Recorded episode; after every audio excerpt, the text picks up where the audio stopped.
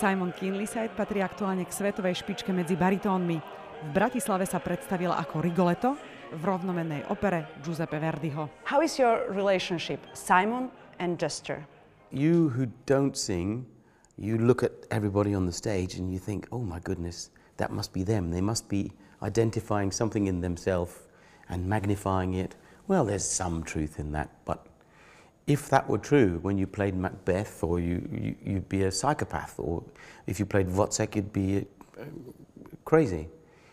It's not true. I mean, it's called acting and you, you observe things and, and steal things and magnify things or watch and borrow from elsewhere or use your mind or take what the director gives you and develop it. Is there something of me in there? Yeah, possibly, but it's not the character. It's not me.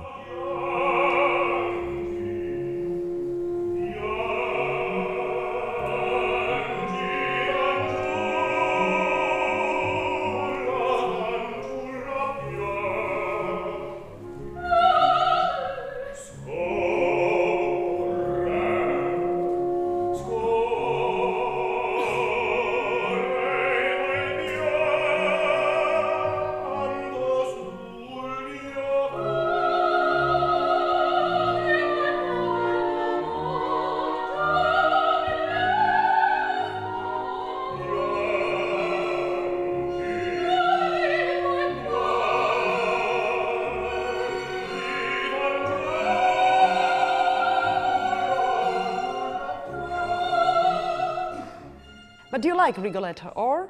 I think it's the most uh, satisfying operatic sing for me in all of my repertoire.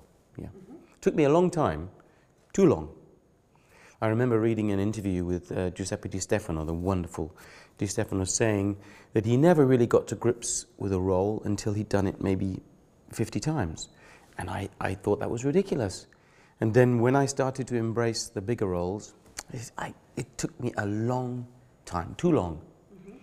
35 times at least of the Rigolettos are not good enough. Mm -hmm. You need to address every single corner, every single breath. Everything has to be thought about. Mm -hmm. Every time you put your foot down, every time you take it off. Because if you don't, and you get too involved even, you just will not get to the end of the opera.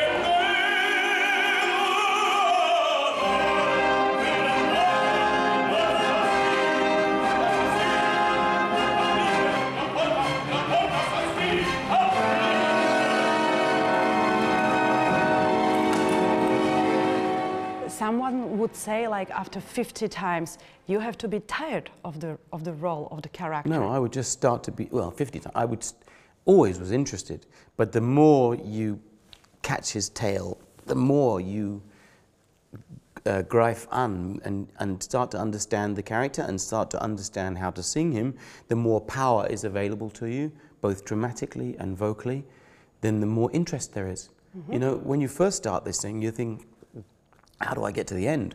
Well, that's not the journey. That's not the interest. The interest is when you know how to do it, how will you then show him? Mm -hmm. So for me, I never get tired with a role I love. Never. Every time I think, now, what can I do? How can I do this better? How can I swim in the current dramatic and vocal better than last time?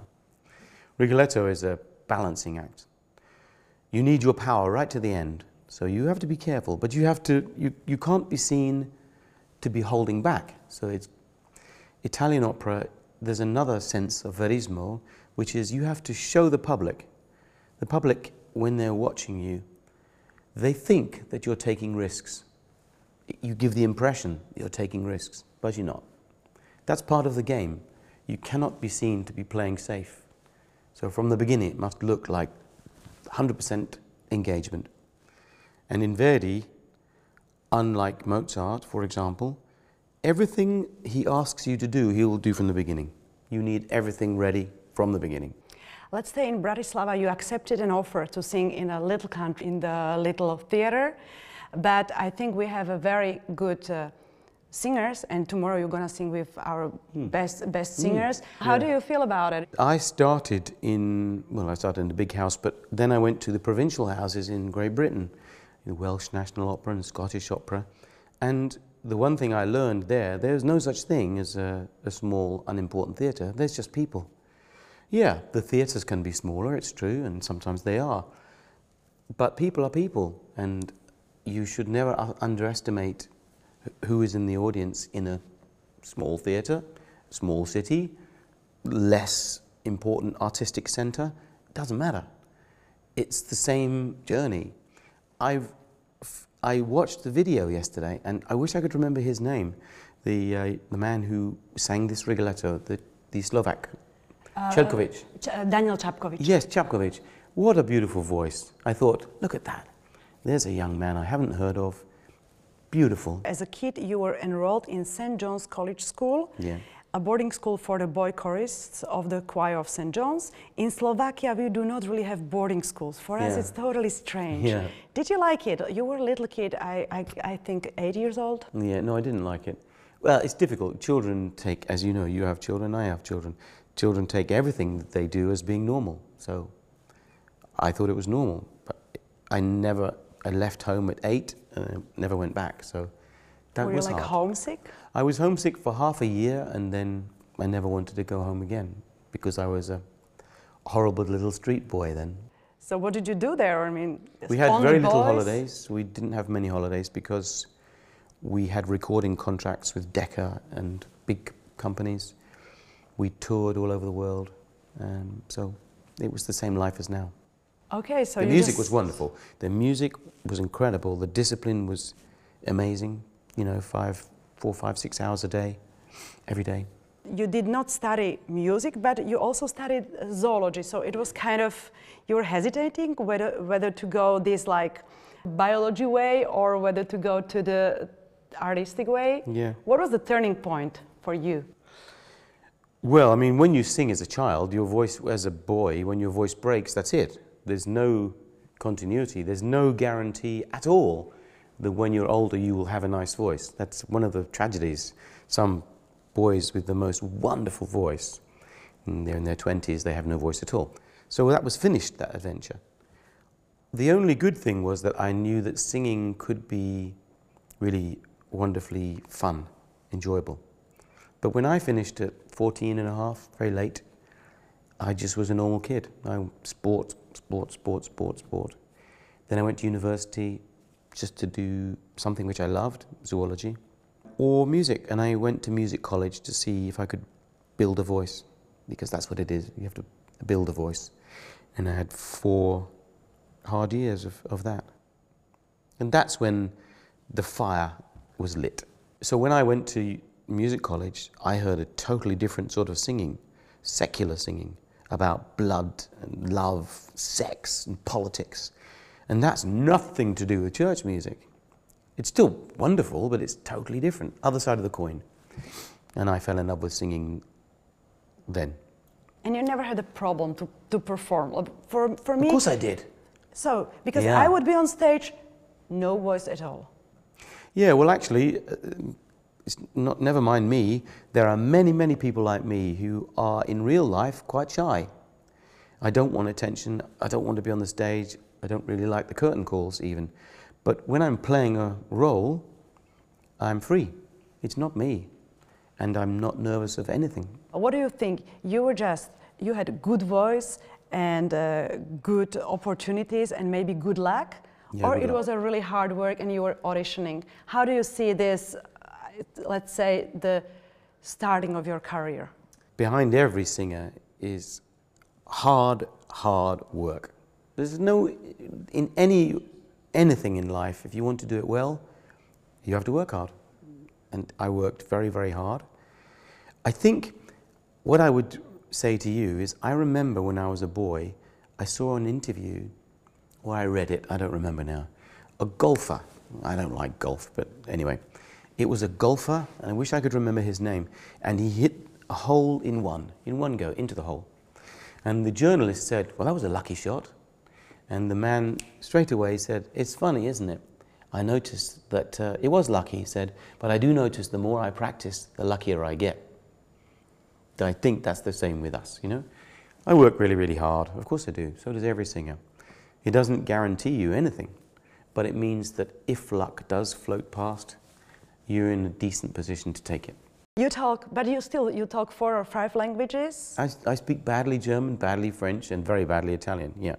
And you sing in these languages? Yes, of course. I don't want to. I did do maybe even 40 or 50 Onegins in Russian.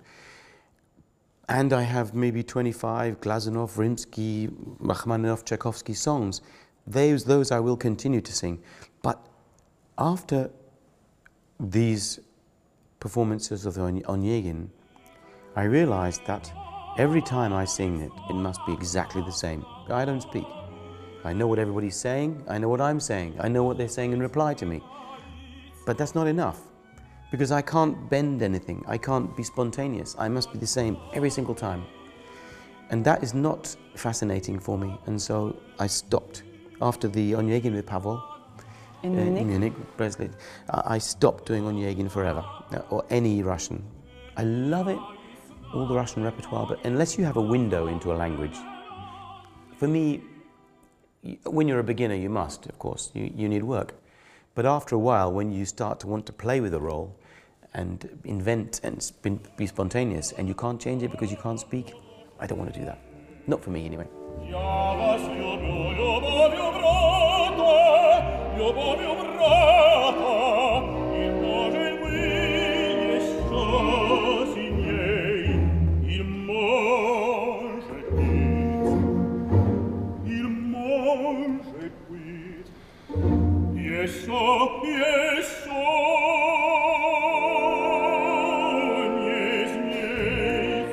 Do you consider some role was just made for you? No, I don't. There is no role that you were you are singing and you said, "This one was made for me." Well, you would expect me to say what I'm going to say, but it's true. Uh, uh, the role that I'm singing now is the role I, I love above all else to sing. Why? Rigoletto because I spend my life, I spend my body, I spend all my energy, I spend all my voice. And even when I was young and I was doing sport all the time, there's something wonderfully satisfying about using every piece of energy in your body. And the end of the evening, you're empty.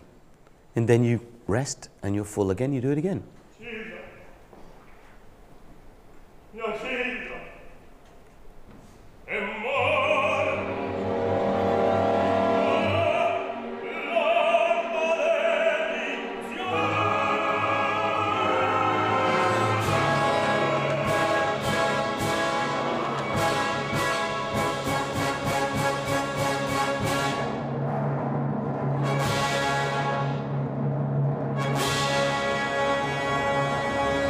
As a top class singer, you're traveling the world, you're rarely home.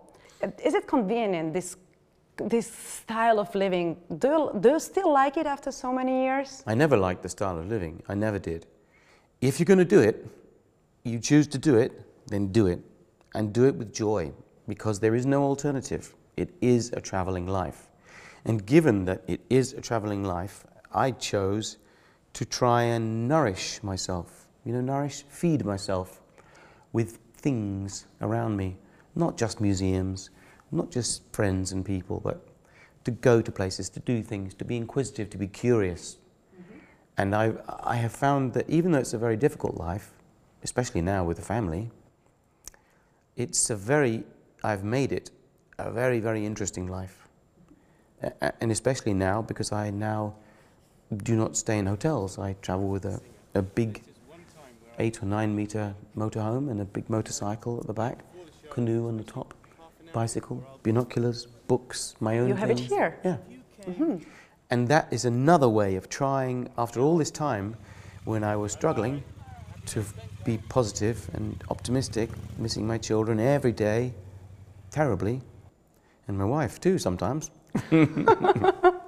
Um, to, I, it, this is what the life is. You have to try and make a balance. I don't want to work all year. I do not work all year. Five months of the year I don't work, and that's a lot. But even so, that's still seven months away, and that's very hard for any family. But still, you have a wife, Yeah. a principal ballet dancer in Yeah, Royal that has been hard. Ballet. It must have been very hard, but you Yeah. succeeded. I mean, uh, my complimenti. Well, we have succeeded because we're still together, but it's very hard, really hard. She's retired now, so things are actually. I are know, actually but only last year she retired. no, only two, three months ago. Oh, yeah, also. Mm. So So already there's a big difference, you know. They came to me in Munich for two weeks. They came to me in Geneva, and I was living in the mountains and along a beautiful river with my mm-hmm. fishing rods, and every day with nightingales and the forest around me. And I came into Geneva on my motorcycle, and that made me really happy, really mm. happy. I, after my observation, is soprano either with conductor or a tenor, mm-hmm. baritone with mezzo. But you have a ballet dancer. That was a joke, of, of course. Yeah. it- so you eh, did it- like okay, ballet. to answer in the same vein with a joke, if you work too hard, you're only going to meet people in the theatre. Yeah, and if you're a little bit shy, as I was, I was never going to meet anybody else who wasn't in the theatre. It was only going to be a stagehand, a ballet dancer, or a singer, or a pianist, or a conductor. That's the way it goes. I got lucky. And what about your kids? You said they have eight and ten years. It's a Yeah. girl and a boy. Yeah, I got lucky there. And what do you think? They're going to be dancers, singers, No. or zoologists? No, my father was a violinist, famous violinist, my grandfather too. And the one thing that I did see with that is that I feel the same. If those children came to me later and said, I don't care what you say, Papa, I don't care, I'm going to do it, well, I would keep a very straight face. And inside, I would be laughing. And I would say, okay, give it a go. Because unless you burn to do this, unless somebody's lit the fire underneath you and you can't put it out, don't do it. If somebody comes to me and says, I think I want to go into music, but I'm not sure, don't do it. It's too hard.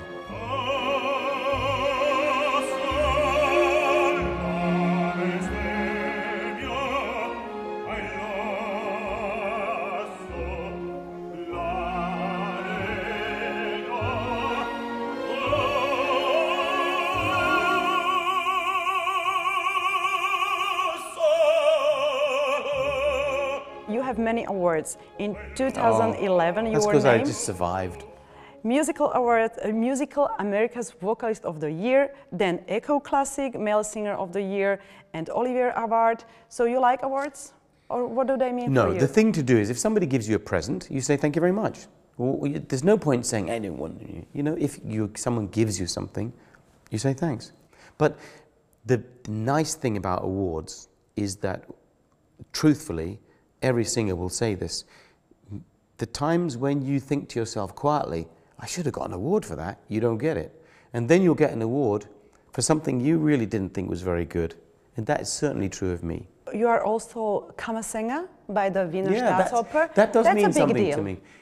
Honestly, that means a lot to me because why? Because it comes from a country and a city that values what we do hugely, the thing that I am passionate about.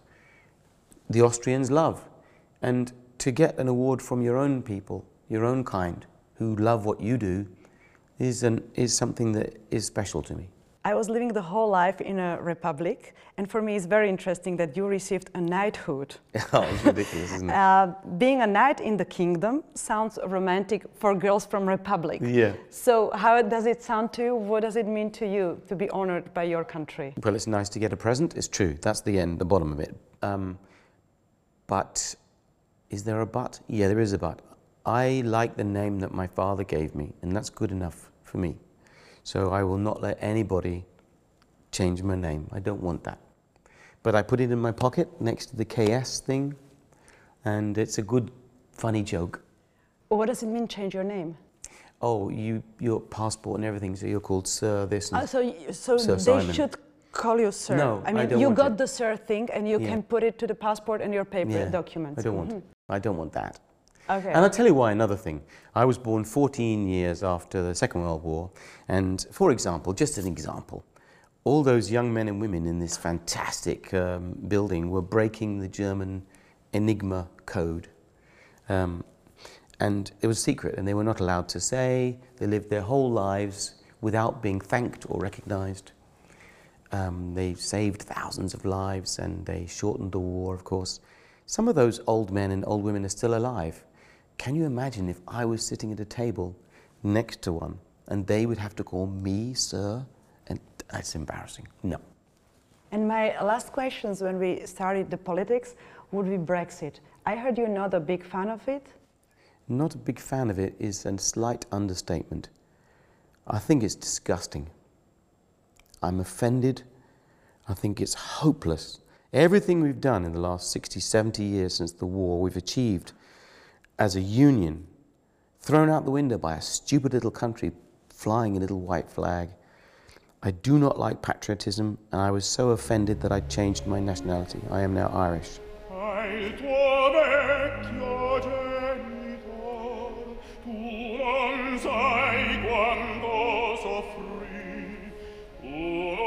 Day